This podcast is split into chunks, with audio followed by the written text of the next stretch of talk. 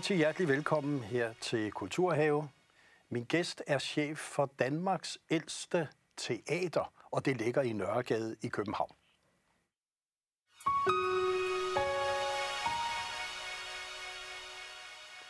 Rigtig hjertelig velkommen, teaterchef Kasper Wilton, Folketeateret. Ja. Danmarks ældste folkelige teater, siger jeg så. Det passer vel?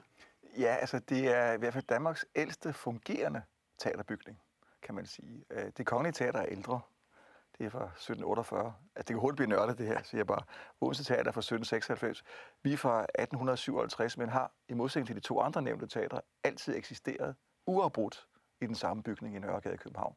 Så på den måde er det den ældste teaterbygning i København. Ja. Eller i Danmark, faktisk. Ja. Og det, at Folketeater er jo ikke bare én scene. Altså, man har ligesom den gamle, vi kan sige, flotte med, med rødt plus og lysekroner, og som det skal være. Ja. Øh, men så er der også andet. Altså, den er jo virkelig blevet bygget om. Helt vildt. Altså, det er jo sådan en rigtig knopskydningsteater, som de er de gamle, og hvis du bare ser den på en grundplan, så bliver man forvirret, ikke? Men vi har øh, faktisk tre scener, eller tre og en halv scene faktisk. Vi har Hippodromen, som øh, hvis navn skyldes, at der før der var teater i en stor flot sal, der var det faktisk ridehal. Øh, og i 1856 var der cirkus, så Hippodromen er sådan en cirkus hestenavn. Som, det er vores eksperimentalscene, som er fra 1991, som er et fantastisk blackbox scenerum. Og så har vi så øh, balkonfoyeren, som er Snorloftet, hedder den, som er et nyt teaterrum, som er fra 2015. Og endelig den sidste, det er Kvisten, som blev indvidet her i 2020, den 30. september, som er det helt, helt nye teater, som er en, en scene, som vi har bygget til børne- og unge teater, udelukkende. Så det vil sige fire scener. Ja. Og samtidig er Folketeater jo også, det er der mange, der ikke tænker på, et meget øh, stort turnéteater. Ja, vi er det største i landet. Vi øh, har vores turnéafdeling har til huse ude på Grøndalscenteret i Nordvest, og derfra øh, sætter vi fem til seks turnéer ud hvert år, som har et tilskuertal ude landet på omkring 100.000. Så hvor mange øh, tilskuere kommer I så egentlig i berøring med i løbet af en sæson? Jamen Christian, det kommer jo an på, hvordan sæsonen den går. Ja. Altså på de allerbedste sæsoner, der har vi ligget øh, på omkring 190, to- små 200.000, og på de dårlige sæsoner 150.000. Så vi ligger altså mellem 100 og 200.000, det kan jeg sige helt uden at hverken prale eller reklamere. Og så kan man sige, du, du overtog chef, chefposten i 2010, tror jeg. Korrekt, ja. Ja. Og før det havde du faktisk været på Odense Teater Ja. i en kæmpe overrække. Ej, i 10 år. Ja, i 10 år, ja. Og før det på Vendsyssel Teater. Så man kan sige, du har ligesom taget hele den rejse. Det at være chef for Folketeateret i forhold til en landsdelsscene, kunne du prøve at sætte et par ord på det?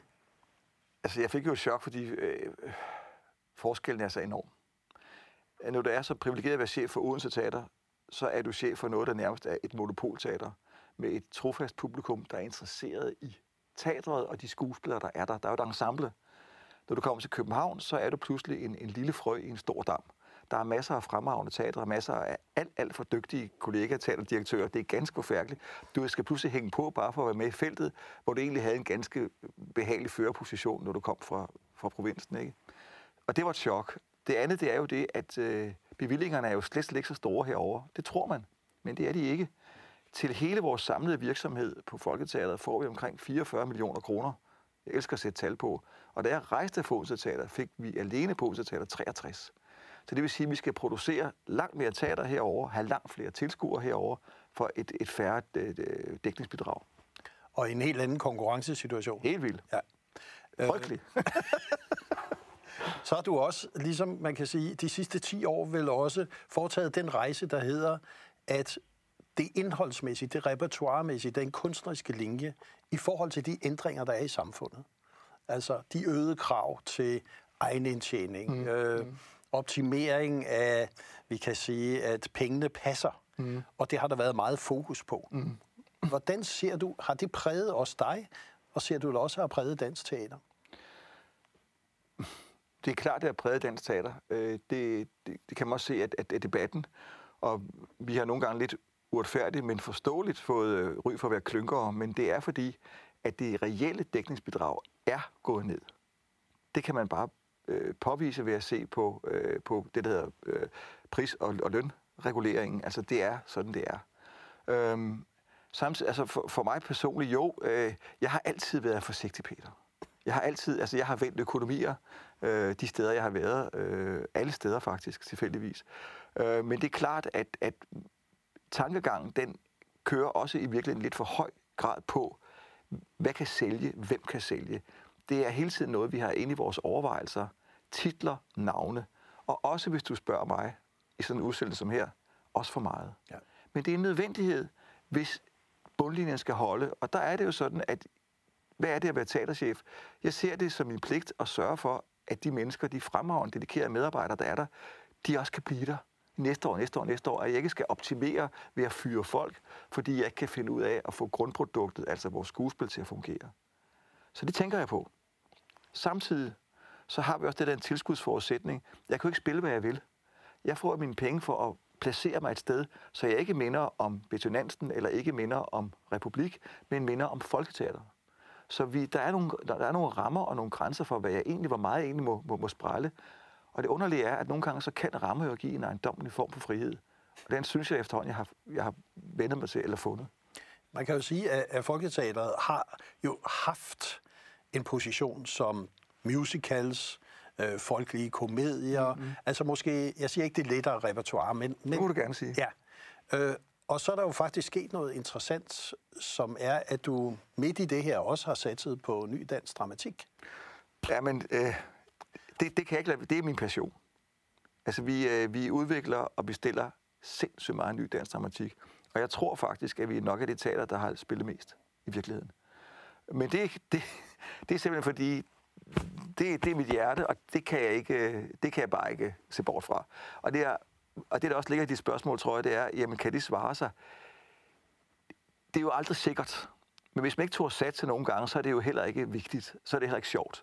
Nogle gange, som med Toges værelse om Tove Ditlevsen, der gik det jo amok. Og folk de stod jo i dansebusser for Kalundborg, som jeg plejer at sige, på trods af et meget ringe forsal.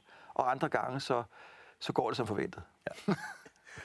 og jeg synes, vi skal se et lille klip fra en af de forestillinger af ny dansk dramatik, drengen, der ville være vægtløs. Ja, Thomas Markmann. Ja, ja. Thomas Markmann. Ja. Den kommer lige her.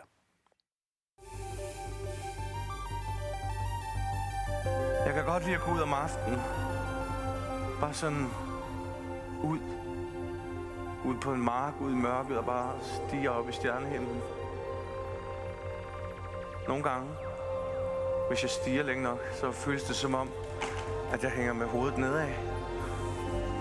Så fik vi da ham puttet i jorden. Han var sgu en god mand, din far. Det mener jeg virkelig. Han var sgu en fin fyr Han var et røvhul. Jeg ved ikke, om jeg kan klare det, René. Skal jeg tage dine piller? Åh, oh, jeg gider det. Inden slipper jeg for at høre på alle hans lort. Han troede, han vidste alt om alting, og hvis det bare var ham, der bestemte, så skulle jeg bare se.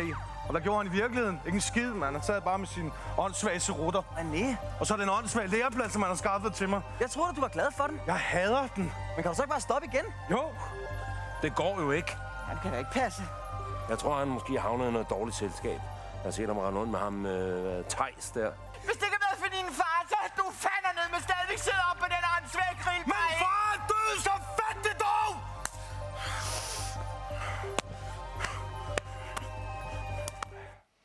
Ja. Øh, den spillede jo på store scene. Nej, det gjorde den ikke. Det gjorde den ikke? Nej, det gjorde den ikke. Men det gjorde den i Aalborg, ikke? Jo. Det er jo det, det er også en anden ting, som, ja. jeg, som jeg er, er meget optaget af. Det er jo, jeg husker Svend Aage Madsen, ja. dramatikeren for Aarhus, han, der, der var nogen, der ringer ham op, ja. sagde han i et interview, så sagde han, kan, kan, du ikke skrive et stykke? Jo, jeg har skrevet så mange, sagde han så. Kan du ikke spille et af dem? Og da jeg så den på Aalborg Teater, øh, så var jeg klar over, at det måtte jeg bare spille. Og det er et yderst, yderst sjældent eksempel på, at moderne dansk dramatik vandrer fra en scene til en anden. Det sker sindssygt sjældent. Men jeg måtte simpelthen spille det, og jeg synes også, at den her trailer her viser, at det var en sindssygt god forestilling, og det var det. Øh, og, og hvorfor er det, at, at teater, at det ikke vandrer fra den ene teater til den anden? Hvad er grunden egentlig? Jamen, jeg tror, det her sammen med, med mange ting. Altså, det ene det er jo det, som vi talte om før, at, at øh, titler og navne, det skal vække interesse, og der er nok en gammel, det er den ene ting, og så er der en gammel, synes jeg, forkert øh, mode som i, i, hos teaterchefer, at vi skal altid skal være originale. Altså, hvis en anden har spillet det, så er jeg ikke så original, hvis jeg så spiller noget, en anden har spillet. Det synes jeg er noget sludder. Øh, så det har jeg så med den her forestilling jo modbevist. Men jeg tror, det er de to ting, der gør det, at, at de vandrer for lidt, og den gode dramatik skal spilles noget mere. Og, og du nævnte før Toges værelse. Ja. Kunne du ikke sætte lidt flere ord på den? For vi har også et, et lille klip Jo. fra den. Men, men hvad var det, der gjorde det specielt? Altså for det første, så har jeg meget kort, på Folketeater spiller vi øh, noget, der hedder Danske Kulturpersonligheder, hvor vi beder en nutidig dramatiker, samtidig dramatiker, om at kaste et, et blik på en kulturhistorisk person, der har haft betydning for os alle sammen. Tue Ditlevsen er en i rækken. Så skrev Jacob Weiss altså et fuldstændig fantastisk stykke, som øh, blev spillet vidunderligt af Pappe Christen og Lars Brygman blandt andet, øh, men et, et utroligt stykke. Og øh, det var simpelthen sådan, og det spillede jeg på store scene. Værsgo. Øhm, og øh, det, det var så, så luften, som man siger, men det var sgu sandt, luften dirrede hver aften. Og den er solgt øh, små 6.000 i forsalg. Og jeg sagde, okay, den endte på næsten 22.000. De folk væltede ind til den her forestilling, og jeg tog den op igen øh, et par sæsoner efter, fordi den var ikke færdigspillet. Og det er jo fedt med ny dansk dramatik, når det går sådan, ikke? Jeg synes lige, vi skal se et lille klip derfra. Billetmærke. Efter at være sluppet ud af et langt og lykkeligt ægteskab, føler jeg mig ensom i denne verden, hvor alle danner par. Jeg er 52 år, 1,72 cm høj, slank og blond.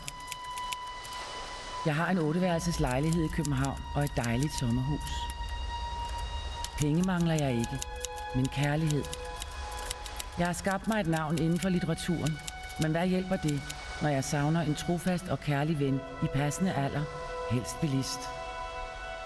Interesser, litteratur, teater, mennesker og hyggeligt hjemmeliv. Helst foto og oplysning om personlige forhold.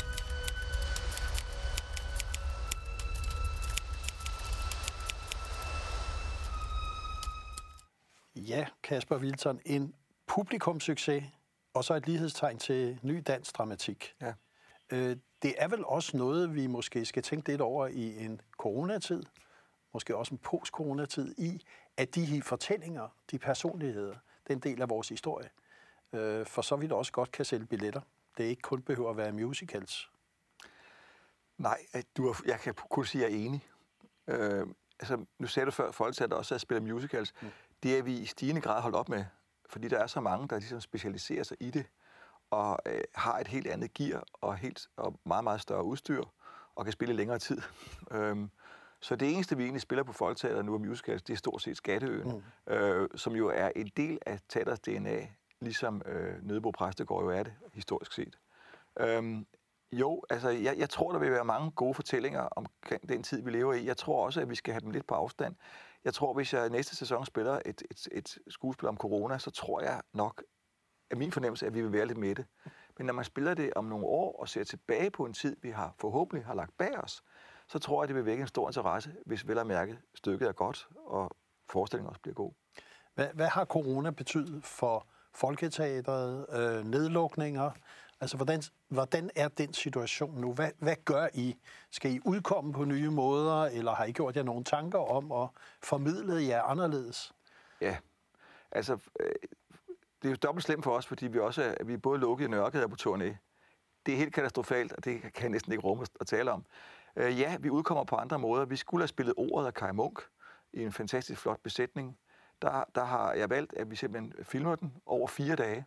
Altså ikke livestreamer, men filmer den over fire dage, for klippet en rigtig flot version af vores teaterforestilling, som vi sender ud til hele landet gratis anden påskedag den 5. april mellem 15 og 23 i et link, der var 24 timer. Det vil vi komme tilbage til i præsten. Så har vi vores øh, under huden, øh, hvor vi har en, en fantastisk historie. Det er for ung til ung scene. Øh, Elias Sadak, som er en, en øh, homoseksuel muslim, som fortæller sin historie. Og den øh, livestreamer vi til gengæld, men hver aften, øh, hver aften livestreamer vi i antal forestillinger, hvor der er begrænset link, og så er der spørgsmål og svar bagefter til ham. Så det gør vi. Derudover har vi så optaget nogle af vores forestillinger, så de steder i bedre kvalitet, end vi plejer med flere kameraer. Så de steder, vi har måttet aflyse udlandet, har vi så sendt en link, så de publikum, der har købt billet, har kunne se forestillingen, som vi er gået glip af. Men teater skal altså opleves i teateret. Det er en samværs øh, kunstart. Du siger, at teateret skal opleves i teatret, men man kan vel sige, at de eksempler, du selv nævner, får vel nogle ekstra dimensioner på teateret, der måske kan bruges efterfølgende. Ja, det vil jo vise sig efterfølgende. Øh, Men det er klart, at det har jo tvunget os til at, at tænke i andre baner. Og øh, Anders Vesterlund fra Politikken mener jo, at det er dansk teaters redning. det synes jeg dybest set er noget sludder. Men, men altså, jeg kan godt forstå tankegangen, at, at det kan presse os til at tænke lidt anderledes, end vi ellers ville have gjort. Og det er altid sundt at blive punket lidt på ydersiden, som du var en der engang. Ja. Øhm, så synes jeg lige, vi skal vende os til en lille forestilling, der hedder Jordens Indre. Ja. Fordi det er jo ligesom noget lidt andet tematisk, og vi skal lige se et lille klip fra den.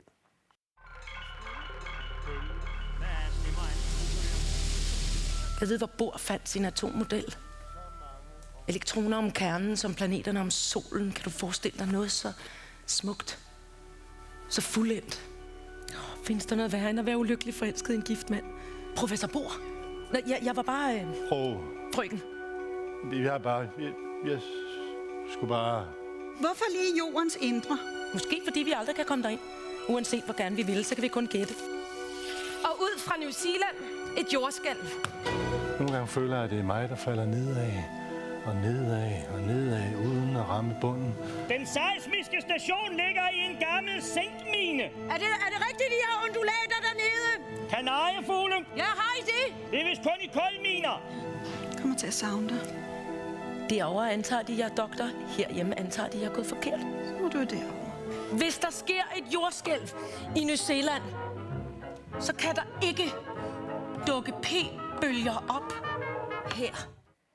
Og vi er i gang med Kulturhave, og min gæst er teaterchef Kasper Wilton fra Folketeateret, og vi snakker om teatret både under corona, ny dansk dramatik, og i det hele taget nødvendigheden af scenekunsten. Og Kasper Wilson, Jordens Indre er jo også et eksempel på, at vi tager fat på, på en af vores store personligheder også, og en stor tematik. Ja, det er det. Øh, historien om Inge Lehmann er jo, er jo fantastisk, fordi hun er stort set ukendt øh, i Danmark, øh, på trods af, at hun som kvindelig forsker var den, der opdagede, at jorden har en fast kerne. Det er en banebrydende opdagelse for hele verdenssamfundet. Øhm, og da vi, vi arbejdede i lang tid med, med, med skuespillet, øh, som Isabel Nørgaard har har skrevet, øhm, og øh, over flere sæsoner. Vi udsatte det simpelthen, fordi det var ikke modent, og der har været et fantastisk samarbejde mellem dramatikeren og teaterdramaturgiat, som jeg virkelig kan blive som teaterchef. Jeg er jo tilbagetrukket, men så lykkelig over, at sådan noget kan fungere. Og så fik vi den her, øh, det her stykke, som, som var meget, meget vellykket, og hvor Iben Jejle fik et comeback, vendte tilbage til scenen efter en lang pause, og var fantastisk som Inge Lehmann.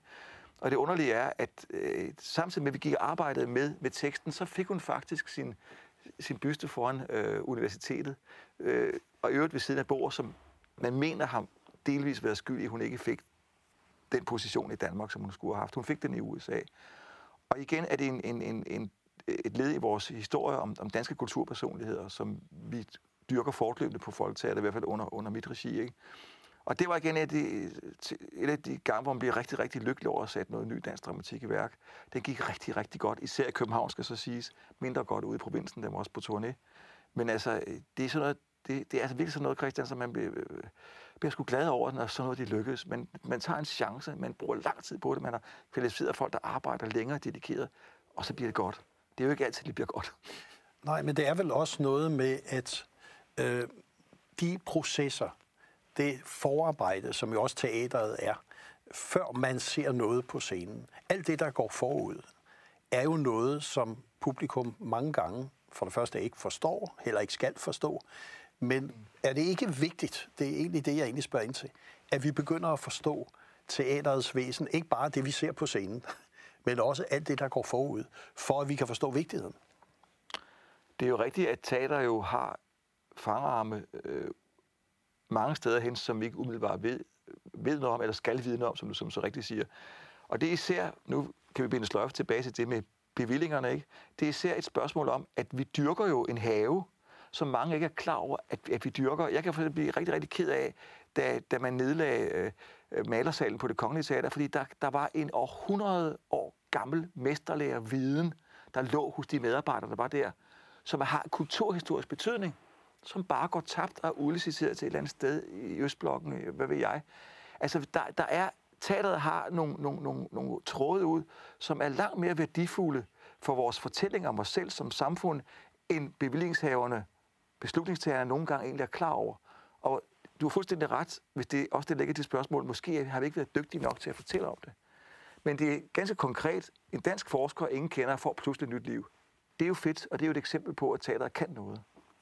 Og nu fylder teateret jo næste år, i september, mm. 300 år for den første Holberg-forestilling, ja. tror jeg det var. Øh, så der bliver vel en mulighed for at fortælle historier nu, som i hvert fald i den tid op til og efter, som man måske ikke har været så gode til at fortælle. Altså, der er jo, øh, der er jo en, en Conamore-organisation, der hedder Dansk Teater 300 år, som man kun kan tage hatten af for, som har allerede nu gjort hestearbejde for at promovere dansk teater. Og jeg tror, og jeg håber, at, at det jubilæumsår, 300 år for teater på dansk, det er jo fantastisk, øh, vil betyde, at den almene nysgerrighed og kendskab til teateret øh, vil få en opblomstring, og dermed kan man skabe en fornyet interesse og for, for kunstarten, som jo er lige så gammel, som vi selv er i virkeligheden. Ikke? Og det vil være rigtig, rigtig dejligt, hvis det lykkes. Og vi bliver jo nødt til, trods alt, lige at gå tilbage til ikonet, øh, som du sagde før, øh, Skatøen. Oh ja. det bliver vi bare nødt til. Vi, vi kan, vi kan ikke... Holberg. Ja, ja, men altså, vi, vi er jo nødt til at tage det ikon, der ligger på Folketeater og Skatøen. Jeg synes lige, vi ser et lille klip fra den her.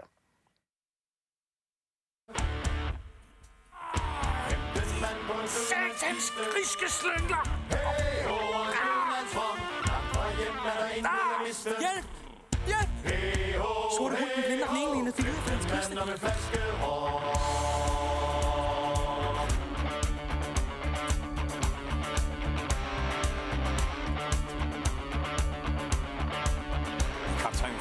Søkort? Ja, de siger Kaptajn Flint? Ja, jo, men han var jo en af de mest blodtørstige sørøver. kunne aldrig dele. Kom. Nå, herres til. Velkommen til Bristol. Ja, Skatteøen, øh, den har kørt siden 586. Ja, øh, ja. Øh, Sebastian, musik og sang. Ikke mindst. Ja, det må man sige. Ja, det må man sige. Og varslede vel en ny tid for, at øh, Danmark også kunne lave øh, musicals. Jamen, det var jo det legendariske teaterset på Folketeater, Prem Hayes, der fik ideen og dramatiserede Stevensons roman, øh, og fik så den relativt ukendte, det var han jo ikke, men nok måske for nogen ukendte Sebastian til, til at lave musik til. Og, og der må man sige, at Sebastian har lavet musik, som er fuldstændig formidabel.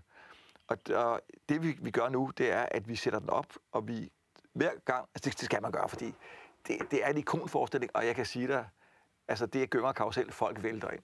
Så når der har været noget kikset dansk dramatik, så spiller man skatteøen, så vælter folk ind. Men fordi det er et godt værk. Det er dansk, det er et godt værk. Og, og, vi, øh, og, vi, og det er sådan, at dem, der så den som børn, de nu kommer ind som forældre, nogen som bedsteforældre endda, og med deres børnebørn. Så der er, en, der er et spektrum af, af folk i salen, som er helt unikt. Og og de sidder og synger med, og der var sådan en, en aften, vi havde nogen, som var sådan øh, øh, fans af, af, af den store sørøver, og de var klædt ud, og hver gang de sagde hans navn, så sagde publikum, det var helt fantastisk, ikke? Øh, så Skatteøen er, er et ikon, og det er skrevet til teateret, til Folketeateret på opfordring af Folketeateret, ligesom 100 år før Nødebo Præstegård blev skrevet til Folketeateret på opfordring af Folketeateret. Og det har haft samme øh, funktion i teaterets historie. I gamle dage var det Nødebo Præstegård, man satte op, når det gik skidt. Nu er det Skatteøen, man, man sætter op, når man, godt, når man mangler nogle penge på bundlinjen. Det er fantastisk at have sådan en, en, en, en gave, og det er simpelthen godt. Og lige her til at afrunde, hvis du skal kigge fremad, dansk teater, scenekunsten, en digitaliseret tid, hvor alle snakker om, har den en fremtid? Øh, hvad siger du? Jamen, jeg er ikke engang i tvivl. Altså, nogle gange så er jeg glad for, at jeg er blevet så gammel, som jeg er. For når jeg ser alt det talent, der er i dansk teater blandt de unge mennesker, og den dygtighed, der er blandt instruktører og skuespillere, så, så er jeg nogle gange glad for, at jeg blev født øh, tidligere, end, end, end, end, end de gjorde. Fordi så havde jeg ikke haft en chance. Jeg er sikker på, at dansk teater øh, vil få en fantastisk tid. Øh, man ser det nu på dansk film. Det er jo skuespillere fra dansk teater, som brillerer. Øh, teateret har en fremtid, og jeg mener sådan set, at den er, ser bedre ud end nogensinde før. Og du skal have tak for, at du kom her i Kulturhave og fortalte os om teaterets vigtighed. Tak fordi jeg måtte.